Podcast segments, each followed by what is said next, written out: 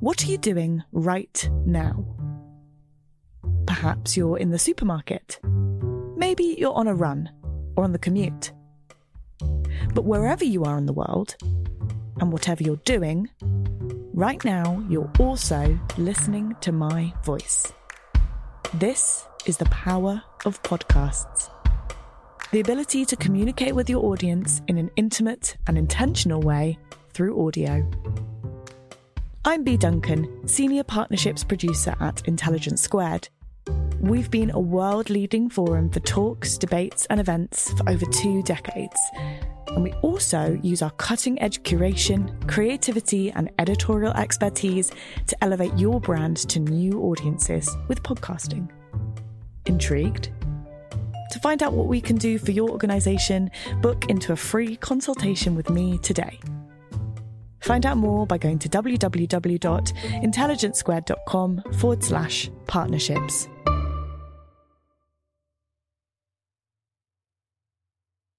Hello and welcome to this Intelligence Squared podcast. I'm Farah Jasat. And before we go to this week's episode, I want to share some exciting news. We've recently launched Intelligence Squared Plus, a new digital subscription service for online events. If you're a fan of our podcast, you can now listen to them while they're being recorded. You can join our most high profile speakers in live interactive online events and ask your questions directly to them from the comfort of your home. We have an amazing lineup over the coming months, from authors like Margaret Atwood and Salman Rushdie to big thinkers like the New York Times columnist Thomas Friedman and the economist Thomas Piketty, as well as the big names in arts and culture like the singer Paloma Faith, chef Yotam Ottolenghi, and podcaster Elizabeth Day. If you still need convincing, here's a message from our friend Stephen Fry. Hello, I'm Stephen Fry, and I'd like to encourage you to subscribe to Intelligence Squared Plus, the new and very modestly priced digital subscription service from my friends at Intelligence Squared. You would, I think, be hard pressed to find an organisation that better presents and supports debate, discussion, and civilised, rigorous conversation. Perhaps never before has the world needed all of these things quite so keenly. Perhaps you'll be kind enough to support Intelligence Squared by signing up for this service. It only costs £5 a month. Do consider it. Thank you very much indeed. So there you have it. If you're interested, please do click on the link in our podcast description or go to intelligencesquared.com. We hope to see you virtually at one of our online events very soon. And now to this week's episode. Today, we're joined by Wendy Liu, author of a new book called Abolish Silicon Valley How to Liberate Technology from Capitalism. Before writing this book, she was an insider herself in Silicon Valley, working for companies like Google and founding her own startup. She was in conversation with Carl Miller, research director at the think tank Demos, about her personal experiences inside the industry and why she believes our current model of capitalism leads technology to be developed in harmful ways. Hello, I'm Carl Miller, the uh, research director of the Center for the Analysis of Social Media at the think tank Demos. Welcome to this episode of the Intelligence Squared podcast. You can sign up for regular updates about podcasts and other events at intelligencesquared.com. Wendy, hello. Hi, thanks for having me. So, abolish Silicon Valley. Why should we do that? yeah, so the, the title is a little bit cheeky. It's less, you know, a call to actually destroy the industry and more just to get people to stop and think about what the industry actually means and if we can reorient it in a different way so that it better serves the public good. And what I'm trying to do with the book is so the book is actually mostly memoir. It's not really a polemic, it's not really a manifesto. Most of it is just about my own personal experiences with the industry, my understanding with it, how I started out um, just being a total Silicon Valley believer, and then over the over the years just started becoming a little more uncomfortable, a little more doubtful about what I was seeing around me. And and I think the last few years we've seen a lot more tech criticism coming from both outside the valley and within it actually. You know, we have uh, we have all these stories about workers within Silicon Valley who are just not being treated the way that we would want them to be treated. We have all these billionaires who are existing amidst staggering poverty. We have all these, um, you know, big tech companies that are behaving in ways that are anti consumer. And I think all of these things are connected. I think what we're seeing with Silicon Valley is we're seeing the concentration of wealth and power amidst a very small number of unrepresentative people who do not have or who are just not prepared to take on the responsibility that that power implies and i don't think they want to i think i don't think it's necessarily even fair to saddle with them saddle them with this responsibility. And so i think we're getting to the point where the industry as it exists even though it's produced some amazing things i don't think that the structure works anymore. I think we need new norms new institutions new visions for um, directing how technological development could go. Um, and for me the problem is the fact that a lot of these companies are driven by the desire to expand. They're they're driven by the profit motive, and I think in the current environment where we have staggering inequality, where we have a socioeconomic system that is not working for a lot of people, I think it's it's almost inevitable that tech companies would get to the point where they disappoint some of the people who previously would have believed in them. And I think in a sense we can't necessarily blame the people in charge. And so when I talk about abolishing Silicon Valley, you know, even though it's mostly a joke, the point is to posit a structural solution. I'm not saying that we just need to replace Mark Zuckerberg or Jack Dorsey or Elon Musk with like, you know, women or people of color, like slightly nicer people. I think diversity and ethics are important things, but I also think we need larger structural, broader solutions where we need to get to the point where we don't have these billionaires in the first place.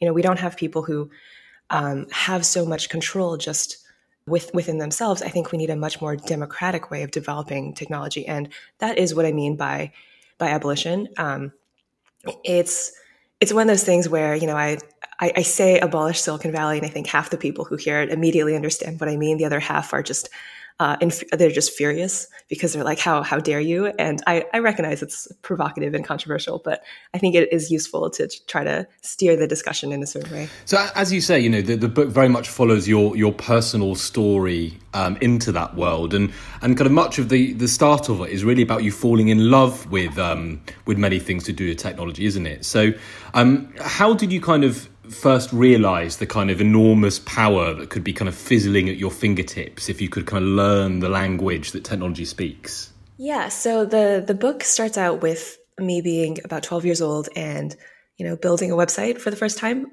and even though you know the the websites that I was building then they were just HTML they were very static they were very basic getting a sense of what I could possibly do with these websites was really just uh, really invigorating and it made me think that I could build anything. And, you know, I, as a kid, I was extremely naive. I thought I could build the next IMDb or something just by myself. But I think having access to the ability to write computer code at a time when the world was becoming more and more digitized, that gave me this sense of power, the sense of freedom that I didn't have anywhere else. And I, I, I still think that's very powerful. Um, and over the years, as I learned more more about coding and I studied computer science at university, um, it, and as, as, I was paying attention to the world around me, and I noticed that all of these tech companies were suddenly worth billions of dollars, and software engineers were making a lot of money.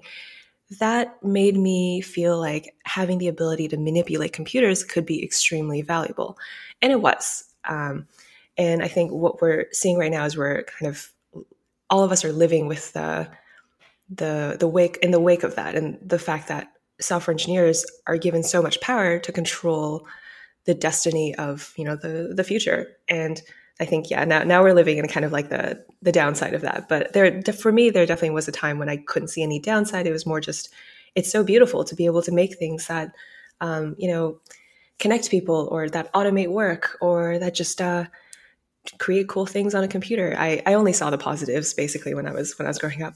And it's actually you know that very thing you know creating cool things on a computer as you kind of go from website games to kind of open source projects university you know even before you really go physically to silicon valley at all that seems to open up the kind of one of the first like big ideas that the book kind of reflects on which is kind of hacker culture um, you know to, to an outsider I think hacker culture can feel quite scary, can't it? Or, or at least confusing. But it's much richer and more interesting, isn't it? Like actually what, what hacking means and what being a hacker really means to the people that are them. Yeah, I agree. And I, I do love many things about hacker culture. I think there is something beautiful in this idea of being so engrossed in a technical problem that it just takes over you and that you know you maybe don't even think about the the norms. Maybe you're doing something that's like not necessarily legal in all sense of the term but i think there is something beautiful in the idea of wanting to tinker with a machine wanting to understand it wanting to have power over it. Um, at the same time as i talk about in the book there are there are some negatives associated with the way this culture usually manifests and you know for one there there's a very strong gendered component to hacker culture and i think that's something where you know, if you're like me, just this naive teenager who doesn't really understand anything about gender politics, entering this kind of world, then it's it, it, it can be a little dangerous um, because I personally just I, I, saw a lot of misogyny in the world around me, and I didn't know what to do about it. I just figured, oh well, if this is how this world is, then that just must be fine. That must be normal. There must be something wrong, you know, with with women. That's that's why there's so few women on the internet, um, and I didn't really know how to how to reconcile that with you know the fact that I I myself was female. But yeah, and so I think that led to some pretty uh, reactionary, like nasty instincts within myself, which I'm still trying to work out. But yeah, I think there's there's something beautiful, but there's also you know in a space that's so that's kind of like outside the norm, in a space where kind of anything goes. I think that can also give rise to some undesirous um, uh, impulses and ways of organizing that kind of culture. What what kind of reactionary instincts do you think it was raising? Is it do you think that's a kind of common kind of experience of many women who kind of are partly kind of part of hacker culture, but also kind of you know victims or targets of some of the culture of it? Definitely, many of the ones I've spoken to have had kind of similar experiences. Where, I mean, in a sense, it's like if this is just the environment we all have to grow up in, right? Uh, for for those of us who've started coding at like a young age or at an age where we didn't really have uh, a good understanding of the social dynamics, then it's it's really hard to have a nuanced understanding of what's going on. And I think it is pretty common for women to think, oh yeah, you know, these all these guys they're they're pretty dismissive of women. They they tell they tell like rape jokes or they they make fun of women all the time. But they're I'm here, and so there must be something different about me. And so it must just be that they're talking about other women, not not me. And then I think that that can lead to you know thinking, well, I'm I'm just better than other women. That was definitely something that I had to struggle with um, as I started my computer science degree, and I found, oh yeah, there are actually other women here who have gone through the same thing, and maybe we don't have to we don't have to internalize these ideas.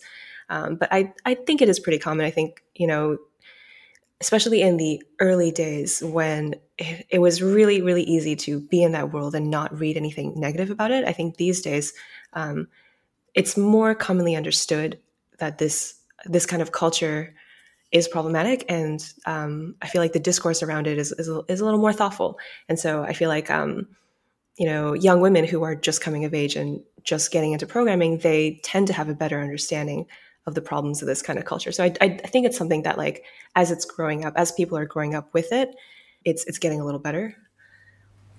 And when you, and it was it was whilst you were uh, at your um, still studying computer science, wasn't it, that you um, began your internship at Google? A dream for many, obviously. I mean, what what was that like? You know, was was that when the mask started to slip for the first time, or were you still completely enamored by you know all the things that Google represents as an employer, and obviously the ultimate access in many ways to kind of data and tech and everything else that a uh, um, a, a, kind of a hacker wants? Mm. Yeah, that was definitely when the mask started to slip, but in in very small and confusing ways.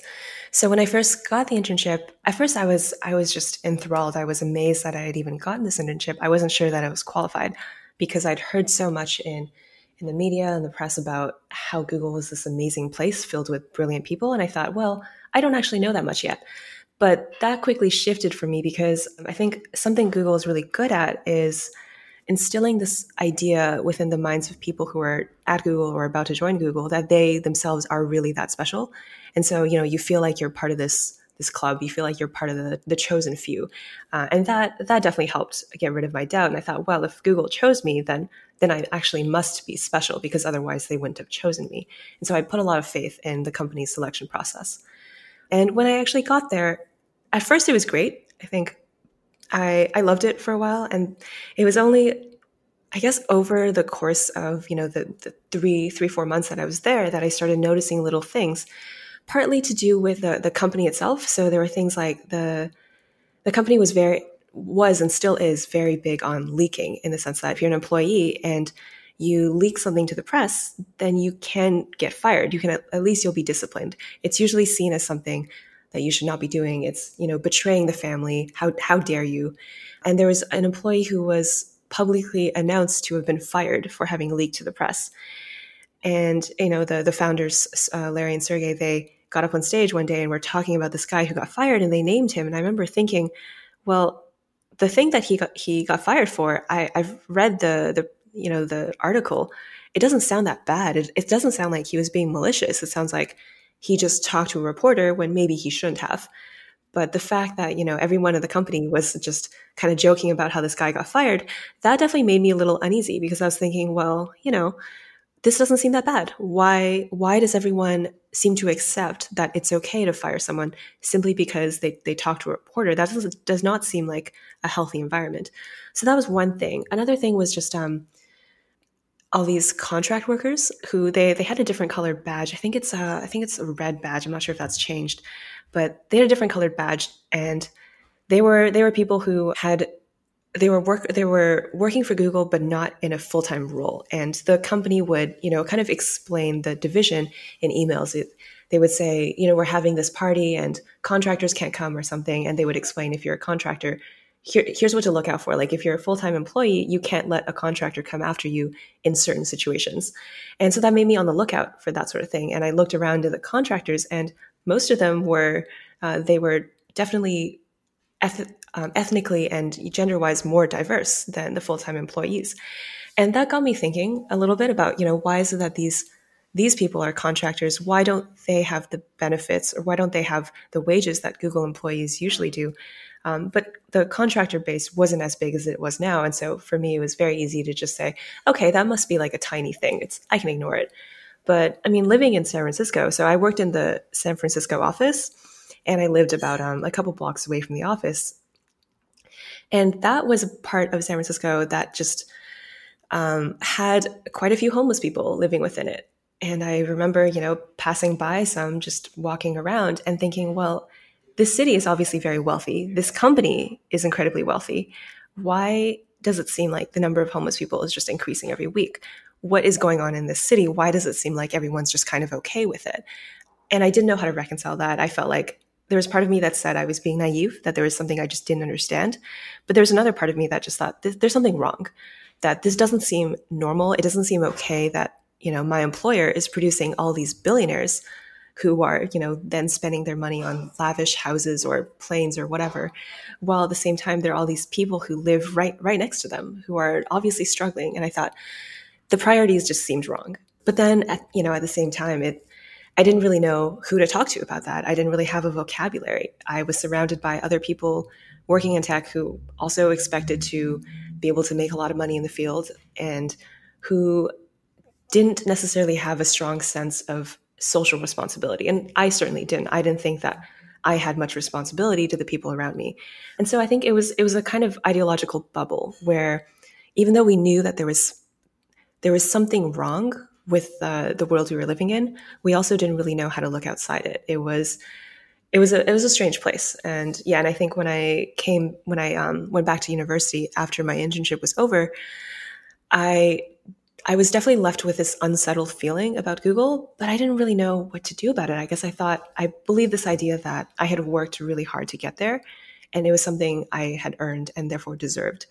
That, um, you know, it, the fact that Google is going to pay me six figure, a six figure salary, just starting um, as a new graduate, I thought, well, okay, that's, that's what I've earned. That's my reward for working hard throughout my whole life.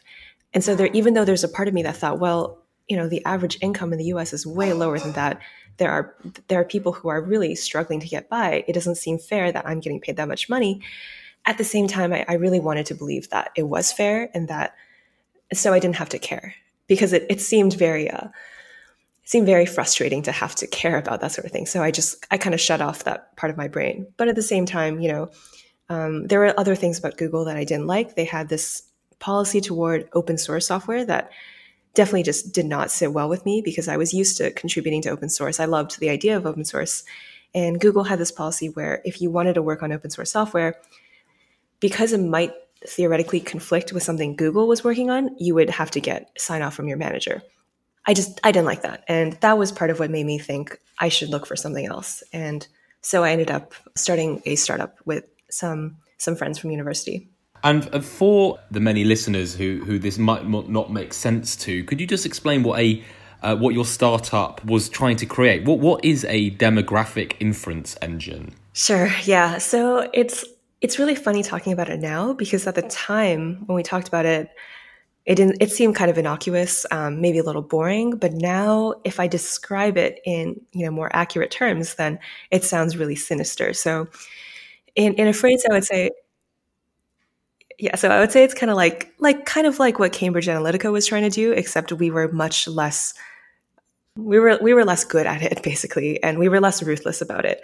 So what cambridge analytica did just you know for those who just need to touch up on that they would take data from Facebook, I think primarily Facebook, and then use that to build a psychographic profile of people and then use that data to try to figure out how to manipulate them, most notably for the purposes of getting them to, to vote a certain way or to just follow a certain candidate for, for political purposes. And what we were trying to do, it was it was kind of similar, maybe one step below that, where we just got the data and we we took data from people's Twitter and Instagram, and then we used machine learning to figure out what we could about them. So, for example, if someone was a fan of Justin Bieber, if they liked Urban Outfitters, if they lived in a certain place, if they follow certain candidates, uh, presidential candidates, for example, uh, what their gender is, what their age was, we tried to figure out everything we possibly could about them. And then, where possible, we connected that data to an email address.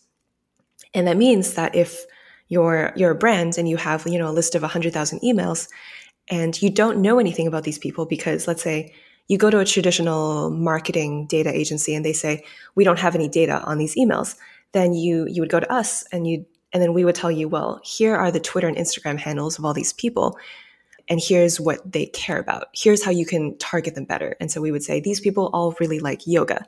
These people like running. These people are fans of taylor swift. And we would just give that information to whoever we were working with, and they would figure out what to do about it. And, you know, for, for me, it was one of those things where the technical challenge was just so fascinating that I didn't really think about the ethical implications of it. Even though I, I kind of knew, well, there's something that's a little bit creepy about this. Uh, we were doing things like figuring out who was friends with who, so we could figure we could find you on Twitter and Instagram. So even if you even if you never connected your accounts and you only told a couple of your friends that you were the same person on Twitter and Instagram, we could still figure that out from looking at your friends. And it was definitely, you know, a violation of people's privacy. But at the same time, because the the platforms gave us the ability to get this data, we thought, well, it can't be that wrong. You know, it, it, this has got to be fine. And we also knew of several other companies in our space that were doing essentially the same thing as us.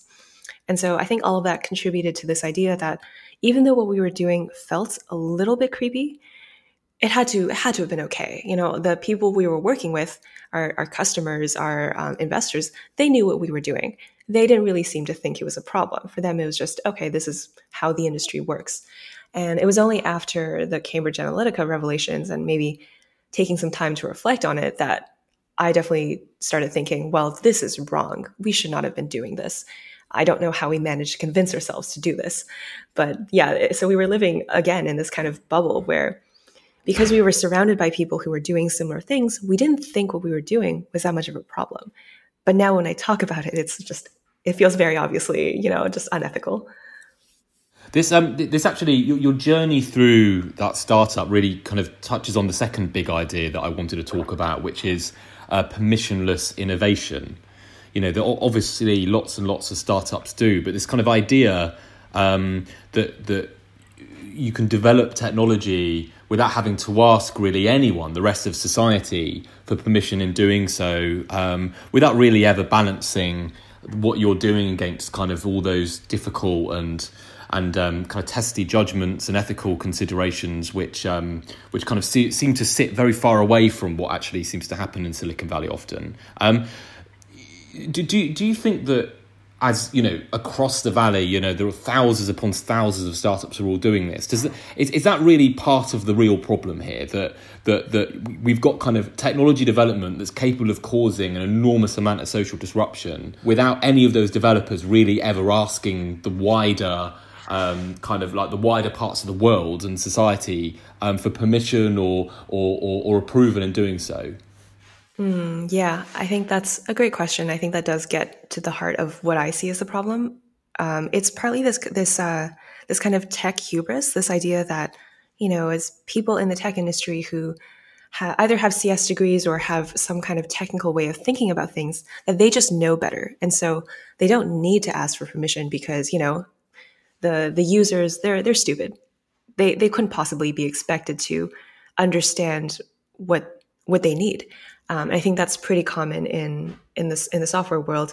And at the same time, there's this. I think there's a faith that the systems work, and that I think the assumption is that it's okay for people in the industry to not have to think about the mission, to only think about doing whatever they want, to you know being ruthless, growing, expanding, creating something cool, because the broader structures of society ensure that their innovation is channeled toward the public good. I think that's what people who, even if they don't admit it specifically, that's probably what they tell themselves. Because that everyone has to justify what they do to themselves. They have to believe that what they're doing is somehow better than the alternative. And I think that's that is probably an implicit belief that many people in the industry have that, you know, even if they they aren't specifically thinking about the greater good when they're working on their product, they, they probably assume that, um, you know, the the market mechanism will ensure that they're working on something that is useful for society. And I, you know, I, I don't think that's true. I think if we're looking at the evidence, there are a lot of things that can get funded or can generate revenue without actually being the sort of thing that, you know, ordinary people would want if they could decide democratically. I think there is a lot of money in just, uh, you know, making people's lives a little bit more miserable. And I yeah, and I think so for me that is kind of the central problem. But I I do think there is like like you're saying, there's this culture of asking for forgiveness, not permission in the tech industry. And while on the one hand, that can actually be quite powerful because it allows determined founders to, you know, challenge the norms, to come up with something innovative and creative and interesting. There's also a downside in that if those people are not equipped with the the ethical tools to figure out what kind of things they should be asking for permission for, then they're going to end up building things that are, you know, are unethical or that are harmful for many people. Um, and I think right now the industry doesn't—it does not have the proper balance of um, trying to break with established norms versus making sure that that's done for the right reasons. I think you know there there are so many people in the industry because because it's where the dynamism is, right? And because it's it's how you can make a lot of money these days. And they're not in it thinking, I uh, I will make sure that everything I do is about making people's lives better. They're thinking, well, you know, I'm I'm going to get rich, and like I'm sure it'll be fine for people in the long run. But what matters is that I build something cool, and my name is in TechCrunch, and I become wealthy from this. And I think that is a problem because I don't see the broader structures of the industry or society at large as um, being robust enough to ensure that that kind of energy is channeled toward the greater good. And so there's this kind of disconnect where um, the culture within the tech industry, it's very good at innovating. It's very good at producing new things. I don't think it's that's being directed towards the right purpose. Well, this has been so far a story of your kind of descent into this world. Time for a quick break now. When we get back, we're going to talk about uh, Wendy's analysis of the problem and possible solutions. Sponsoring the show for this episode is Marquee TV. Marquee TV is a streaming service with a difference. It's bringing you the top tier of performing arts straight into your living room or onto your device. So think dance, theatre, music, anything you might find in the West End, Broadway, or maybe a cool little experimental space too, but saving you the cost of a few tickets as well. I've got happily a bit lost in their vast library of performances, exclusive interviews, and behind the scenes content. Choreographer Jonathan Watkins' interpretation of George Orwell's classic 1984 was pretty cool, and I love the dance piece Sutra, inspired by the skills of Buddhist Shaolin monks. And we've got a special treat for our listeners. Marquee TV offers three months of access for just 99 cents. That's right, three months for only 99 cents with the code SQUARED. Simply visit marquee.tv and use the promo code SQUARED to dive into the world of arts like never before. Bring the arts home with Marquee TV. Hello, I'm Farah Jasat from Intelligence Squared. I hope you're enjoying this episode. Before we get back to it, I'd like to encourage you, our loyal podcast listeners, to subscribe to Intelligence Squared Plus, our new subscription service for online interactive events. Intelligence Squared brings together the world's top thought leaders and opinion formers, from Margaret Atwood, Thomas Friedman, and Salman Rushdie to Mehdi Hasan, Bernardine Evaristo, and Elizabeth Day. Join us and take part in these exclusive online events where you can ask your questions directly to our speakers. It's only £5 a month and you get the first month completely free. Please do consider supporting Intelligence Squared and subscribe now by clicking the link in our podcast description. Thank you so much. So, Wendy, there's there's a particularly arresting moment in the book where um, just before your kind of startup, I think you, you call it collapsing in a kind of wave of mediocrity or something like that you're kind of going around for valuations, you know, and there's kind of throwing around these figures. Oh, is it worth eight million or four million or five million? And it, it, it, kind of felt like just the casualness that those numbers are thrown around by people that, that that are part of the startup world in Silicon Valley kind of opens up just the, the fact that there is access to ridiculous, eye-watering amounts of capital in this world. Yeah, totally. And I was trying to write that scene in a way that depicted just how absurd that was without being too heavy handed. And so there's a scene where, and you know, this is a, a, real scene where we were on this plane and we were talking about these numbers. And I, I do remember just thinking, like, th- these numbers are absurd. Like, we're talking about millions of dollars for something that we built, which isn't even that useful. It's definitely not socially useful but we have a quite reasonable expectation that we'll be able to make, you know, at least a million, like hopefully more. And then we're just like, we're, you know, flying, we're like going through the clouds. And I'm just thinking there's something about this that seems really absurd. Like we're, the, the stuff that we're doing, it's, it doesn't make any sense. Uh, it's like we're building sandcastles in the air and it just felt, it felt really unsettling. And I think that does capture just the, the fact that there's so much money in the tech industry that for many in many ways it's not really connected to anything on the ground um, i remember before we started our startup we'd heard about this company that got acquired by palantir i believe and what they did they, they made this product that was something like twitter polls so like polls for twitter and it was very strange. I remember they got acquired for quite a large sum of money, and the founder was quite young. And we thought, well, you know, if they can do it, we can do it. We didn't think, stop and ask, you know, why is it that they that a Twitter poll product can be sold to Palantir for for X millions? It didn't occur to us that that could be in some way indicative of a broader problem. That you know, for one, that this may, might be being used for nefarious purposes, or that the amount of money in the industry was disconnected from merit or actual usefulness. Uh, instead, I think we just we took the valuations at face value. We saw that there were advertising technology companies that were valued at tens or hundreds of millions and we thought we could we could be up there. We could do that.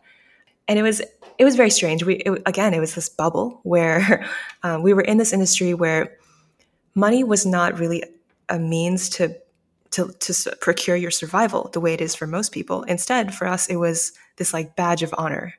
You know the, the point of raising 10 million is not to be able to survive for you know another few years the point is to say we we're, we raised 10 million dollars you know we're, we're amazing we're so cool. Our product is so great. People love us. And and that that was very strange for me because i just i didn't really know how to make sense of it. I did have a sense that there was something sinister in that but again like i didn't have a framework i didn't have a vocabulary. And that was something that um only really hit home for me when i when my startup sold. Um, and then I moved to London and I started meeting all these people who had never had access to that kind of money and would never expect to. You know, I met people who were delivering food for Deliveroo who it just the fact that, you know, someone someone like me could just try and raise raise like several hundred thousand dollars without even much of anything that it just that wasn't it wasn't conceivable from their perspective and and i started to realize that the the kind of money that i grown used to, the the kind of world that I was that I was familiar with, that that was the exception, not the rule. That the vast majority of people on this planet do not have access to that kind of money. And the fact that I did, I mean, for a while I took that as proof of of my own merit, that I was somehow special and was uniquely placed to do something amazing with that money. But then as I started to meet more more people outside my bubble, I realized that, you know, a lot of people could use more money and they also have ideas for how to do something with it. And that maybe my own personal perspective is not necessarily somehow superior to theirs. It's just that there's the system that we're in prioritizes a certain way of, of seeing the world in a certain kind of uh, certain kind of technical background. So yeah, I think the the money in the industry it's it is confusing, and I and I worry that it has the effect of um, making people callous to the reality around them. Like it definitely did for me, uh, and I think for any any young person who's in the industry and sees the money around them, I think it's easy to take the money as proof of merit, as proof of things being okay. But at the same time, I mean, if you if you look at what happened in Wall Street 2008, 2008 2009, I think it's probably a similar feeling, and maybe Silicon Valley should pay more attention to what was going on then, because at the time, the people in that industry probably took the money that was flowing around as proof that their industry was, you know, fine, that there was nothing wrong with all the money they're making. But then, of course, over the next couple of years, everything started to unravel and the industry became more reviled. So I think this is, you know, the the, the fact that there's so much money flowing around tech, while it can have this kind of validating effect, I think we should be really wary of that. And hopefully, if, if anyone's listening to this and is, you know, using the money as kind of proof of their own superiority, whether implicitly or not, I think that's that's a thing to be wary of because the the the norms, the institutions that determine how much money something is allocated, those are not unbiased. Those are not these neutral arbiters of merit. Those function according to specific rules for specific purposes. And I think it would be a mistake to assume that because someone's able to raise, you know, $100 million for some call center startup, that their idea is necessarily, you know, something that society should place their faith in, something that is going to be good for the world. Well, I mean, there's there's no escaping, of course, the, the particular moment we're living in now you know, the World Health Organization has, has issued warnings of a swirling infodemic, you know, as report after report begins to spill out of, of, of, of misinformation and disinformation being shared on platforms like Facebook and Twitter. This, this feels like a, a moment of particular and specific vulnerability for the tech giants. What would the world look like now, do you think, if the platforms that we had and the technology that we used wasn't what we have. That, that if it had been built on a within a different system, which which wasn't um, kind of predicated on capitalism, would we be in a better place? Would we be better protected? Would we be reacting in a smarter way? Mm, great question. I I think, yeah. I mean, I think if um, if we expand our the scope of the question to beyond just the social media platforms, I think if especially in the US, you know, we don't have universal healthcare. We we have um, a society that is geared around the idea of work. And so people who don't have jobs that are valued by society are just treated horribly, they're treated disposably. I think a lot of those problems could be ameliorated if we had a more humane and more egalitarian society where, you know, we don't have a few people who are working min- minimum wage jobs on the front line while some billionaires get credit for donating ventilators or whatever. But when it comes to the social media companies, I think if those had been built along the lines of like a more decentralized platform, as opposed to this very centralized, attention based idea where you know the goal of these platforms is to keep you addicted to them. They want you to spend as much time on them as possible. You know facebook likes this term time well spent but what does that really mean? They, they just mean time there's no way to measure that for them it's they just define it according to what they think is good these platforms want us to stay on them even if that means we are receiving the wrong information even if it means we're just angry and arguing all the time I think there are other ways to design these platforms to combat misinformation. That's not my specialty, so it's not something I can say too much about. But I do think there are, you know, decentralized ways. Part of the problem I think is that we the world has never before seen the degree of connection that we're able to experience with Facebook, with Twitter, with these apps.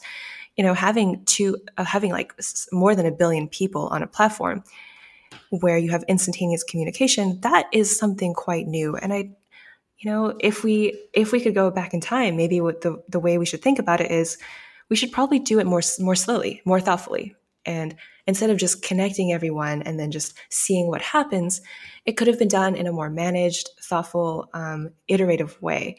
So yeah, I, I, think what we're seeing with um, with coronavirus in terms of misinformation, but also just in terms of the the way the virus is spreading and affecting us, I think a lot of this stems from just the the broader socioeconomic context that we're in, and you know the the capitalist system that we have now. It was not built to handle a pandemic like this.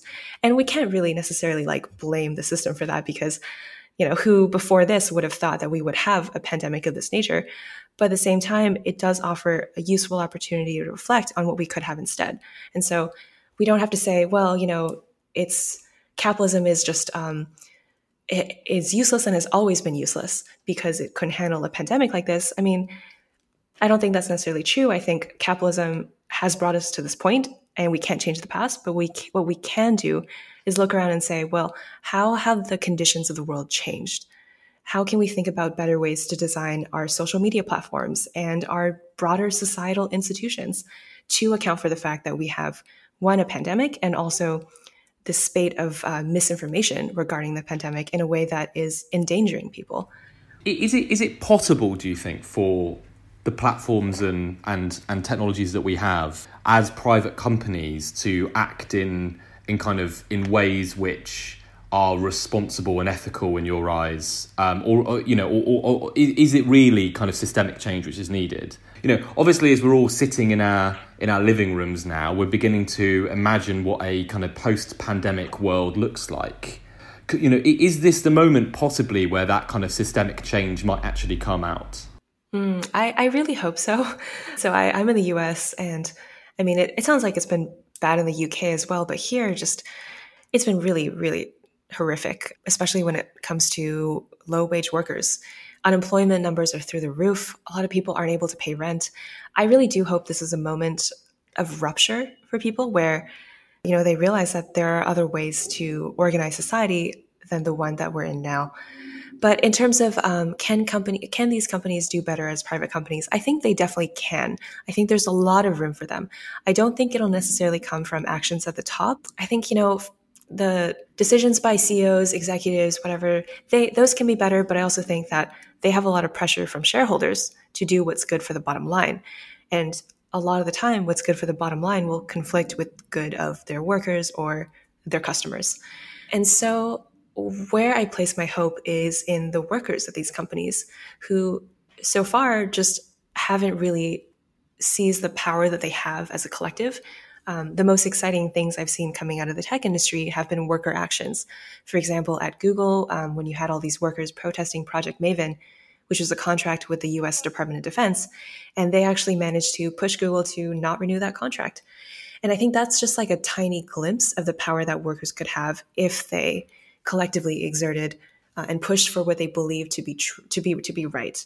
The Google walkout was another very inspiring example of workers, especially female workers, saying, you know, we don't want our company to be paying out a sexual harasser simply, you know, simply because this is how it has always been done. They they were basically trying to change the rules of the game and say we we want to shift the balance of power towards towards workers, especially you know women who are underrepresented in tech. I do think there's a lot of room for the industry, even if it remains in private hands, to do better. And I think that that comes from just changing the calculus of power relations. I think that comes from workers uh, pushing for what they believe in, pushing for, you know, one, higher wages for those who are not making that much money, uh, better working conditions, more benefits, but also for some degree of ethical control over the products they're building. Because right now it's, you know, the products are decided from from the top. The CEO, the executives all get to decide what what are, what things are being built, and they get to tweak those ideas based on what they think shareholders will like or won't like. But the frontline workers who are implementing this, they don't really have a lot of control over the actual ultimate aim of the products they're building. Some of them have control over, you know, technical decisions. They have some creative autonomy, but they don't get to say, well, I don't actually want to work with the US military. That's not something they can make, they can decide on as individuals. They, that's something they can only make happen if they come together as a block. So yeah, I do have a lot of hope in, you know, people, workers being politicized and deciding to do something different and and to take a stand for what they believe in. And I and I wonder if given the changes that we're seeing because of the pandemic, if maybe that's something that is going to be more likely to happen once this is over. Because in the tech industry itself, among software engineers, we're seeing layoffs, we're seeing hiring freezes. We're getting to the point where this this sector and especially the the upper echelons of the sector, they're being revealed to not be as immune as we thought maybe. I definitely, you know, when I when I graduated, I assumed that because wages in the industry were high, they would be high forever and that I would always be entitled to, you know, making six figures and just seeing my net worth go up and up.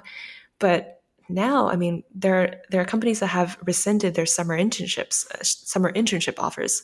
There are companies that are no longer hiring, and what is that going to mean for the future? I'm not really sure, but I do hope that that makes software engineers, software engineers in particular, and you know other people working in tech, realize that no matter what the rhetoric of their companies about uh, meritocracy or efficiency or innovation, that there is something sinister going on, and that you know the wages that they're getting, the the esteemed position that they're able to hold in these companies, it's not due to themselves and their own merit. It's due to their usefulness to the company. And if the larger labor market changes, or if the larger economy changes, and those companies don't see them as useful anymore, they will not hesitate to lay them off. And and I think the only way to really counter that is not individual action, it's collective action. Collective action. I think this could be a quite revelatory moment for people in the industry who previously just believed that you know they, they would be fine with the skill set they had. It, I hope it makes them realize that um, our fates are all entwined. That there's only so much we can do individually. That there are broader socioeconomic forces that ensure that you know some of us get paid a lot while others get paid very little and that we can't change this just by you know going back to school or just being better or trying to climb the ladder more that the only way we change this is by shifting the balance of power in society away from corporations and the people who own these corporations toward just ordinary people because you know we all have good days we all have bad days um, even the best software engineer in the world can get to the point where their skills are no longer deemed useful by the companies that they would be working for. And yeah, I, I think I think the industry is in for a reckoning. I I hope it doesn't come at too high a price. I, I am currently very worried for all the software engineers and would be software engineers who are looking around at the industry and seeing that a very small number of companies are hiring. Um, I don't think that is good, but yeah. Well, Wendy, here's my here's my last unapologetically upbeat and optimistic question for you. The pandemic has gone, it's retreated, systems have dissolved. What does, in your eyes, the kind of best case system for tech look like?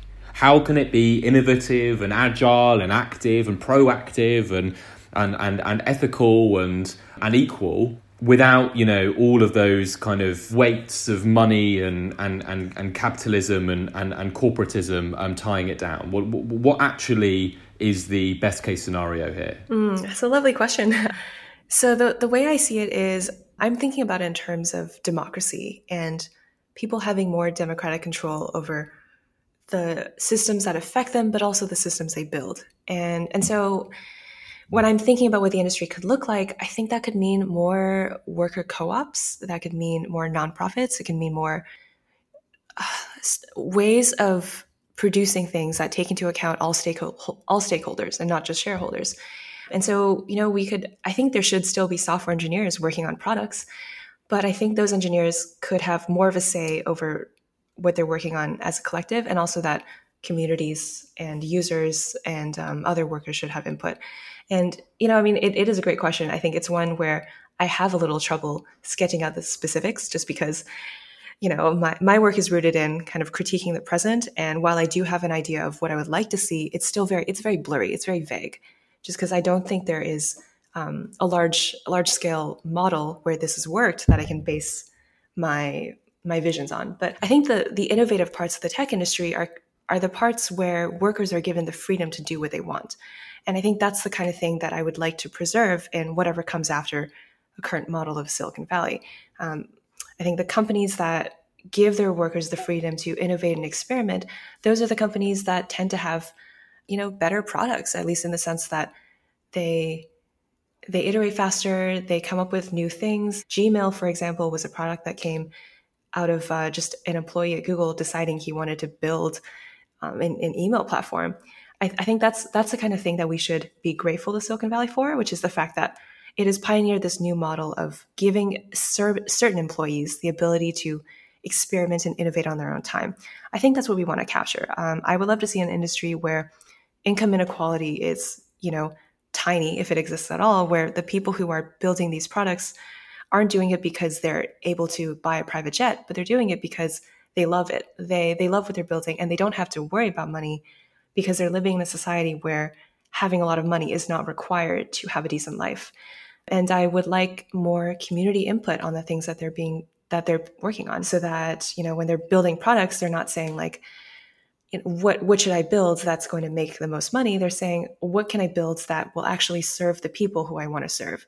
And I think that's like quite a shift from what we have now in that the systems that we have now aren't really set up for that. And so I, you know, I'm not really sure what that could look like. I think there are a lot of possibilities, but overall, what excites me is the idea of more economic democracy, uh, more control from workers, from users, ordinary people over the systems that affect their lives. And I think, yeah, I think there's just so many ways we could do that. I would just love to see more exploration when it comes to, you know, what is the most effective way to do that? What are the best structures for ensuring that happens? I don't know what those are. I think those could take so many forms. Maybe some private companies are you know are, are actually suitable for this. Maybe uh, we just need a lot more co-ops or nonprofits or stronger unions. I don't I don't really know, but I would love to see more exploration of that after this pandemic is over. Indeed. Well, Wendy Liu, author of Abolish Silicon Valley How to Liberate Technology from Capitalism, thank you very much, as there are some absolutely fascinating ideas and a brilliant book. Thank you so much. It was great talking to you. What are you doing right now? Perhaps you're in the supermarket Maybe you're on a run or on the commute. But wherever you are in the world, and whatever you're doing, right now you're also listening to my voice. This is the power of podcasts. The ability to communicate with your audience in an intimate and intentional way through audio.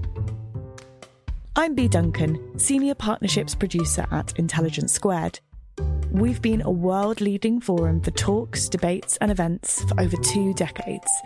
And we also use our cutting edge curation, creativity, and editorial expertise to elevate your brand to new audiences with podcasting. Intrigued? To find out what we can do for your organisation, book into a free consultation with me today. Find out more by going to www.intelligencesquared.com forward slash partnerships.